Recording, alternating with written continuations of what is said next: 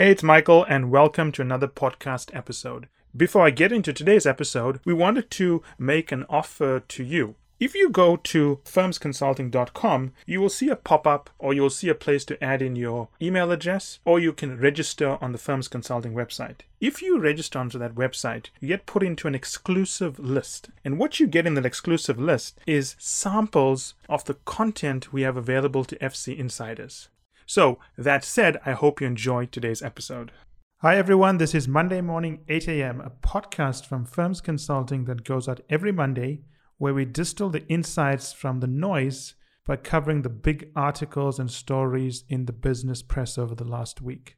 You can listen to the audio version of Monday Morning 8 a.m. by searching for strategy skills in any podcast app.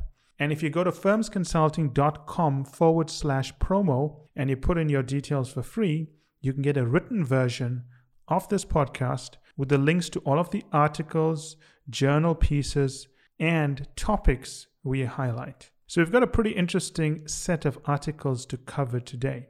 And we're going to start with M&A. That's the first big topic and theme we want to cover. In particular, there are a couple of articles that came out in the press, particularly in the Financial Times, that talk about the slanted focus of M&A. So for example, when we deal with clients, whether it's coaching and so on, and they want to move from a consulting firm to private equity, venture capital, hedge funds, and so on, most of them want to join at a junior level. But there are those who join at a more senior level where they're principal officers of the firms. But by and large, most people tend to focus on M&A as if it's only about valuation. So every time we talk to these people, they all want to brush up on their valuation due diligence skills. And for some reason, M&A has become overly obsessed with valuation when it's only one part of what makes up the entire M&A conversation. The other two parts is what it is you are actually valuing.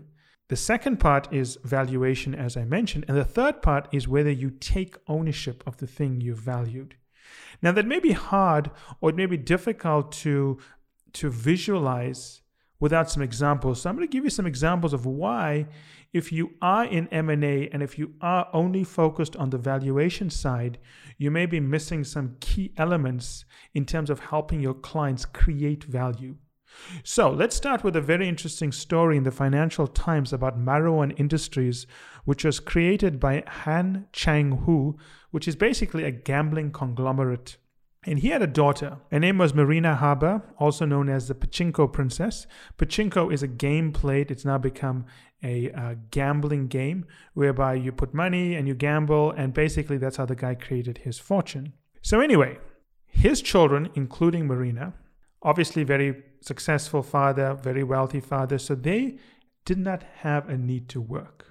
And then he went back to his children and said, well, in particular, Marina, is that if you want to be put back on the asset register, if you want to continue collecting dividends, you need to agree to divorce the person that you're married to.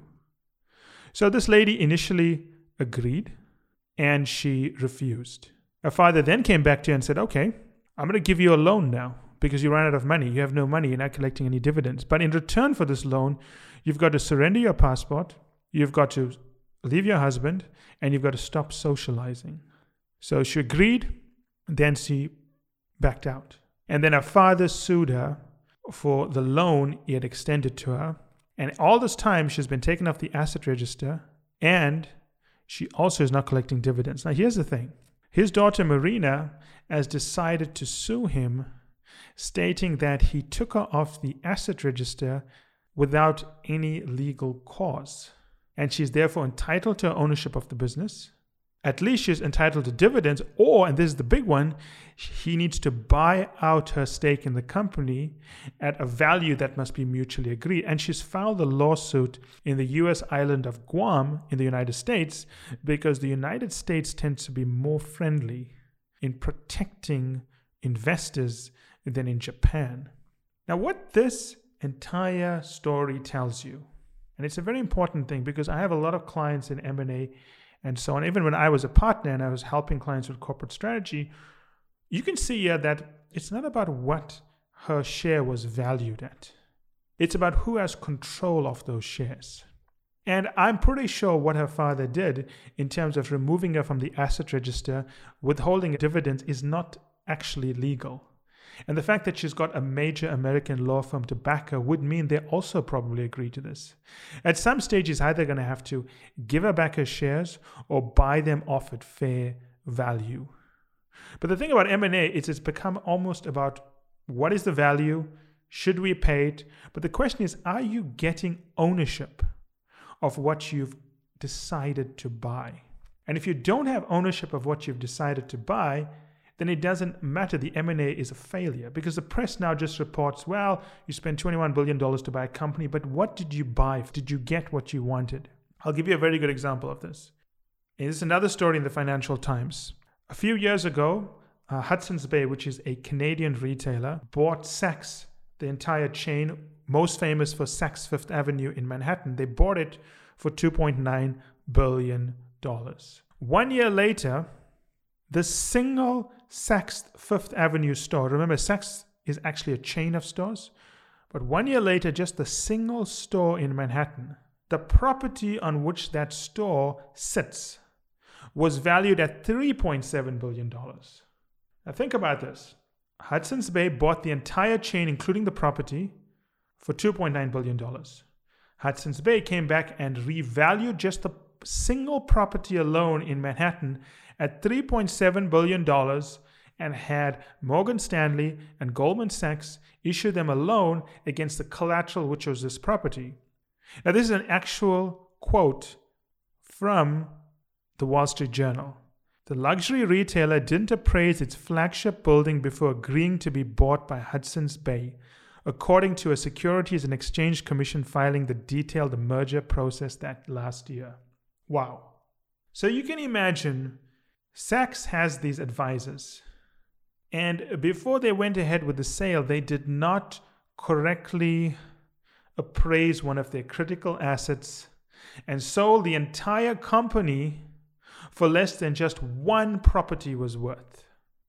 Value is determined if there is a market. But who determines what is the market against which the valuation is done? For example, should Saks have been valued as a retailer or a property holding business? Do you value a car company as a tech company, as a digital company, as an energy company, or as a car company? M&A is about ownership at the end of the day. Make sure when you value something, you don't just value it against the correct market, but you value it for what you alone think that market is worth. If the rest of the market doesn't see a way to create value from something, they'll value it at a low amount. If you want the market to value something you're selling at a higher amount, you've got to show them that this thing that you're selling actually has value in it. M&A is about ownership at the end of the day. Make sure you bought the right thing and actually control it the way you want to control it.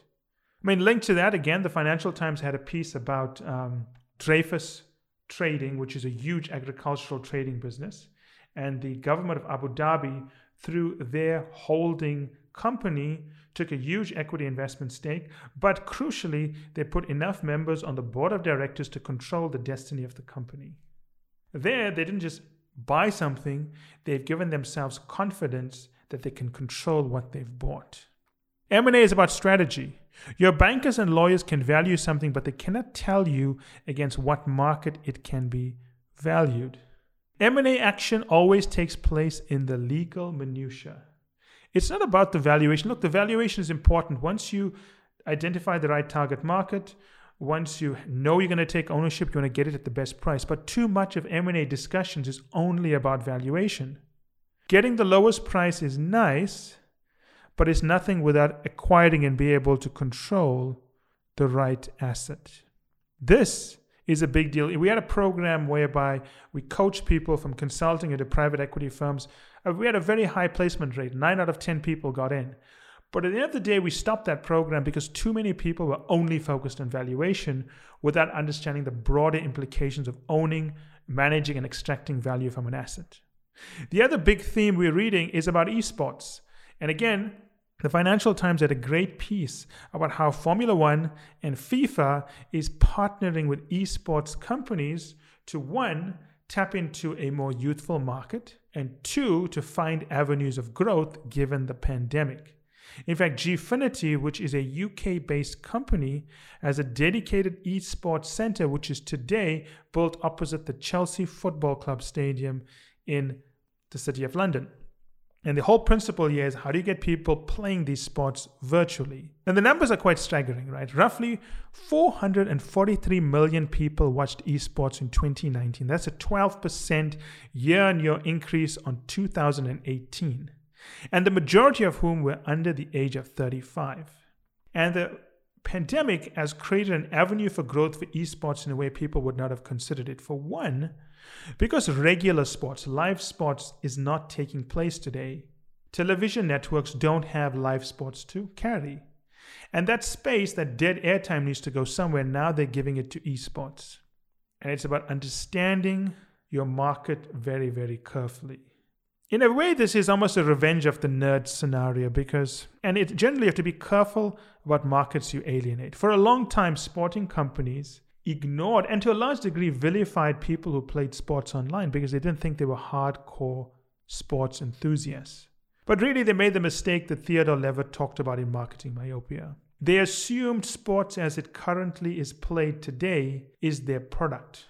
And they didn't realize that their actual product is making people feel excited about the sport, even if the avenue through which they engage the sport changed from live sports to video games. And because what is live football? It's just a medium and a channel, right?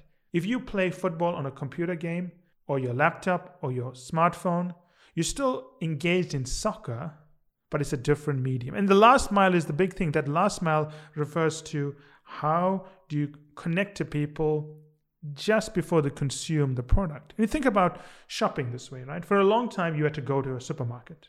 Then there were apps that came out, well, not apps, then there were services that came out whereby a supermarket could sometimes package a predetermined basket for you and sometimes deliver it to you. And then apps came along whereby you could pick what you wanted. So rather than you going to the shop, the shop came to you. Sports needs to learn that. Rather than you going to a stadium, maybe the sport needs to come to you and it needs to change.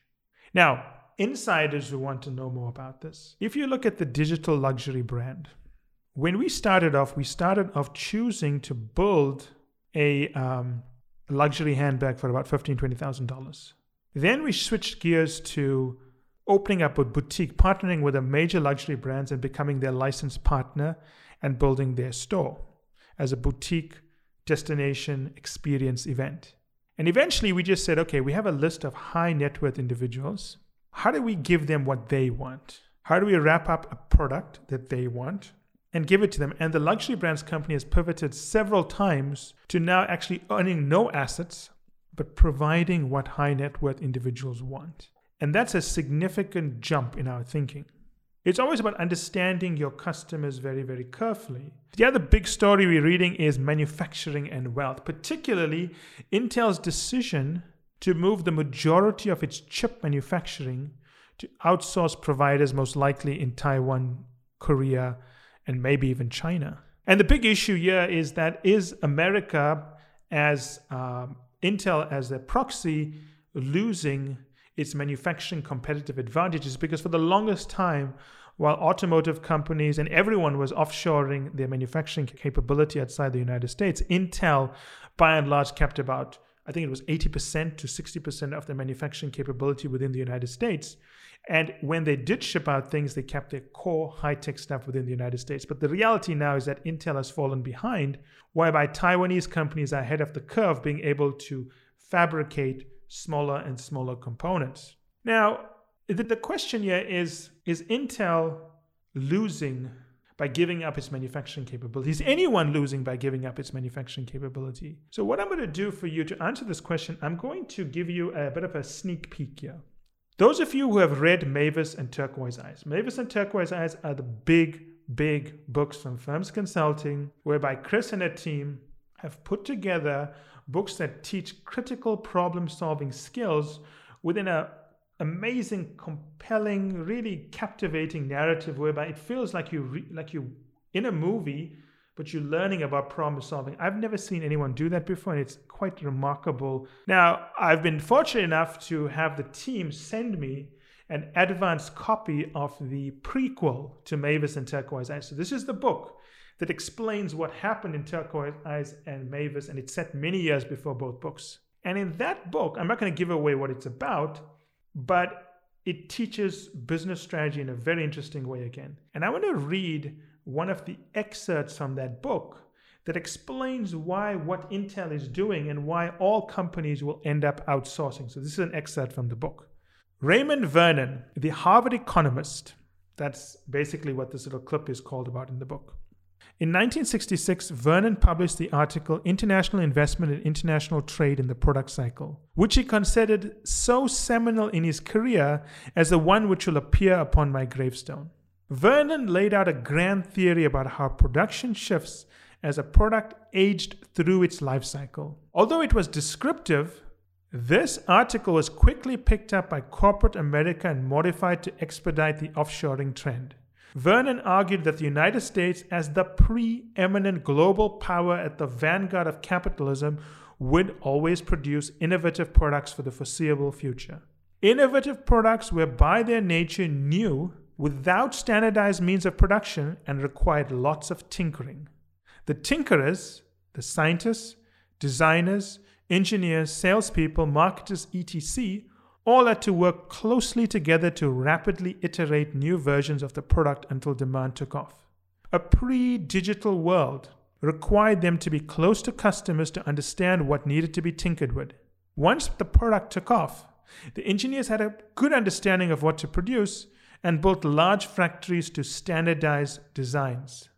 Since the product was still made in the United States with relatively higher labor costs, the product would naturally be a best fit for other higher income countries who could absorb this higher labor costs. The other richer countries would see the product, like it, and make modifications to the product for their domestic markets, which gave rise to competitors. And as they competed with the American original version, they would naturally drive down costs. And they would then fight on costs. As the product became standardized, volume surged, and the know how was shared around the world, very little gave the US made product an edge. Soon the higher US wages would become a liability. Although we never predicted this, or had and just never committed it to paper, for Vernon, a natural outcome of this competition would be a need to fight unions. And unsurprisingly, the unions were fought to a standstill and decimated in the United States. Yet it was not enough. Labor countries in countries like Mexico, China, Vietnam were just so low that for mature products where labor costs became the single biggest driver of success, even in the United States with a broken union system, production had to move to cheaper foreign locations. And this, Vernon argued, was why mature products, even those conceived with American ingenuity, would always end their lives in a factory in Asia. I think that answers the question very well. And this is in the sequel to Mavis and Turquoise Eyes, which will be coming out, I'm sure, shortly because the team is currently working on all the kinds of changes and so on that they always do to make these books so compelling and readable. The final big theme is going digital. And I'm going to talk about General Motors, which announced a plan to hire 3,000 new workers to deepen their tech, to deepen their tech expertise. Now, for those of you who are insiders and insiders with access to the new knowledge management system, you can see a new study we're going to put out about digitization and digital strategy. And you're going to see a new video program about this.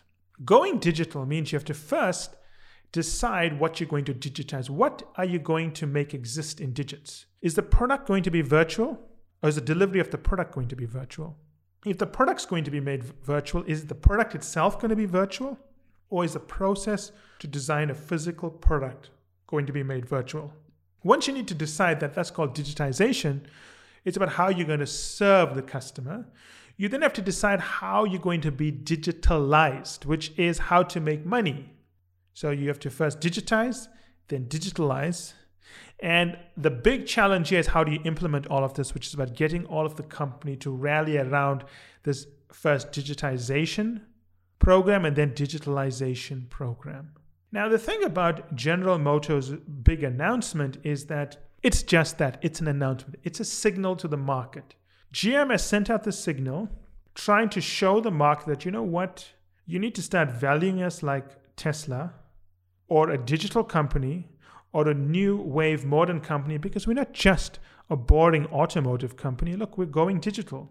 They're hoping that this is going to show investors that, you know what, we're at least trying, so don't punish our share price. If anything, keep it the same. But over time, you've got to start treating us like a digital company. In fact, this may lead to some bump in their share price. And the bump will stay as long as the market thinks it will lead to an increase in future free cash flow, because that is what drives your share price future free cash flow. But an announcement from General Motors is just a promise. Until they actually go digital and see an increase in their free cash flow that is sustainable, it's just a promise. At some point, the market, shareholders, investors, the media, the press, and so on will ask the question General Motors said a lot of things in 2020 and 2021 about going digital, but did they actually deliver? So you can do it one of two ways. You can make a lot of promises, but you have to deliver. Or you can deliver. Think of Adobe. Adobe is a company that has seen an enormous share price appreciation purely because they moved away from the old model whereby you bought a license for one year and you downloaded some system into your software into your laptop or iMac and you started using it to a system whereby you subscribed monthly for what is now a splintered packages. So rather than buying one big Adobe suite with everything in it and getting a license for the year or five years or whatever it is, Adobe disaggregated their products and allowed you to subscribe to discrete products. And you paid a monthly fee. And that's led to a huge amount in the number of subscribers because by breaking down the product, someone could choose, I just want to subscribe to this, I just want to subscribe to this. And because they've kept it fairly cost effective for the value they're creating, subscriptions have gone up. So that's the Adobe model. Less press releases, more results. Because think of the last company that made a huge amount of noise about going digital, and that would be General Electric. They made a lot of noise about going digital for the industrial age, building a digital internet, and ultimately they've significantly pare down that effort to the point they're selling their digital capabilities. So you have to think about this. You have to know where you're going to play and how you're going to play. My last message for insiders in life, you get two kinds of people. One is a merchant, and the other one is a consumer. A merchant, well, let's get to a merchant last. A consumer is someone who feels happy when they buy things a merchant makes or sells or distributes. So you, you feel bad and you decide to go and buy a new Nike, a new iPhone. And you feel great about yourself because you gave money to someone else who's going to use that money to create more products, which you can end up buying from them. A merchant, and I hope all insiders are merchants, we don't get happy by just buying things. We buy things to help us be better merchants. A merchant is someone who creates a business, a product, a service, and we sell to consumers. If you are listening to this newsletter, yes, you're a leader. You're someone in strategy, but ultimately you think like a merchant. It's an old school terminology. No one uses it anymore. It probably went out of fashion in 1500s, but that's what it is. We're all merchants here. We create things other people pay money to use. If you work at a bank in wealth management, you are creating a service that other high net worth individuals want to buy. You're a merchant. But what I want everyone listening to this podcast series is to think like a merchant. We take great pride, we take internal solace in knowing we are building businesses. We are, it may not be our own business, we could be working for someone, but we are building something of merit. Strategy and analysis is a really shiny object, but it's a lot like the mistake that the uh, sporting companies made in the story about esports. Many people who listen to this podcast series and use our services in general, they're so excited and they find sex strategy to be so sexy that all they want to do is produce a beautiful slide and analysis and they believe their job is done. The goal of strategy is not to produce a great slide, it's to actually get the result that you talked about in your slide. It's like when someone wants to put a hole in a wall, they don't want a hammer, they don't want a nail, they want a hole in the wall. Nobody wants a strategy document, they want what the strategy document promises. And if you're an insider and you are so excited about being in strategy, you just can't wait to put together a strategy analysis, that's great, but that's not what the client wants. They see that strategy document as one step to get the end result. You need to think like a merchant and get things done. You need to think like someone in business and realize that a nice strategy document is not enough. This is the true metric of success. Did you achieve what you promised in a document? Merchants build, consumers give merchants their money. If you want to see this thinking in action, if you're an insider, look at the Andrew program. The Andrew program, Andrew became, I don't know the numbers exactly, but he went from senior manager, not to partner, but to senior partner in three years, which is very, very fast. And the reason we were able to do this is because we changed his mindset. His mindset has always been I'll sell some studies, make some money, a couple of million, and I'll be partner. And we said, hey, hold on a second. You've got to stop thinking in that very narrow way. You've got to think about how to implement things. And if you can do that, they're going to make you senior partner. As always, hope you enjoyed this podcast series. Remember that Mavis, Turquoise Eyes, and Succeeding as a Management Consultant, some of our big books are out in particular. Mavis is a completely new way and a new way of thinking to teach productivity. It's about building a world that's compelling and interesting, and it's one part of a series of books that's coming out. And that's it for today's episode. I hope you enjoyed it as much as I enjoyed doing the episode. Finally, I want you to remember that the only way to get access to our special offers, the only way to get our special pricing, and the only way to get samples of our content is to join the list on firmsconsulting.com. It's the only way also to get access to our unique advanced content that we make available to insiders. So if you want to get a sneak peek of things, test it out, see what's in there, this is the place to go. And finally, I want to thank you again for making us one of the largest podcast channels around the world for careers and for the 2 million downloads and counting.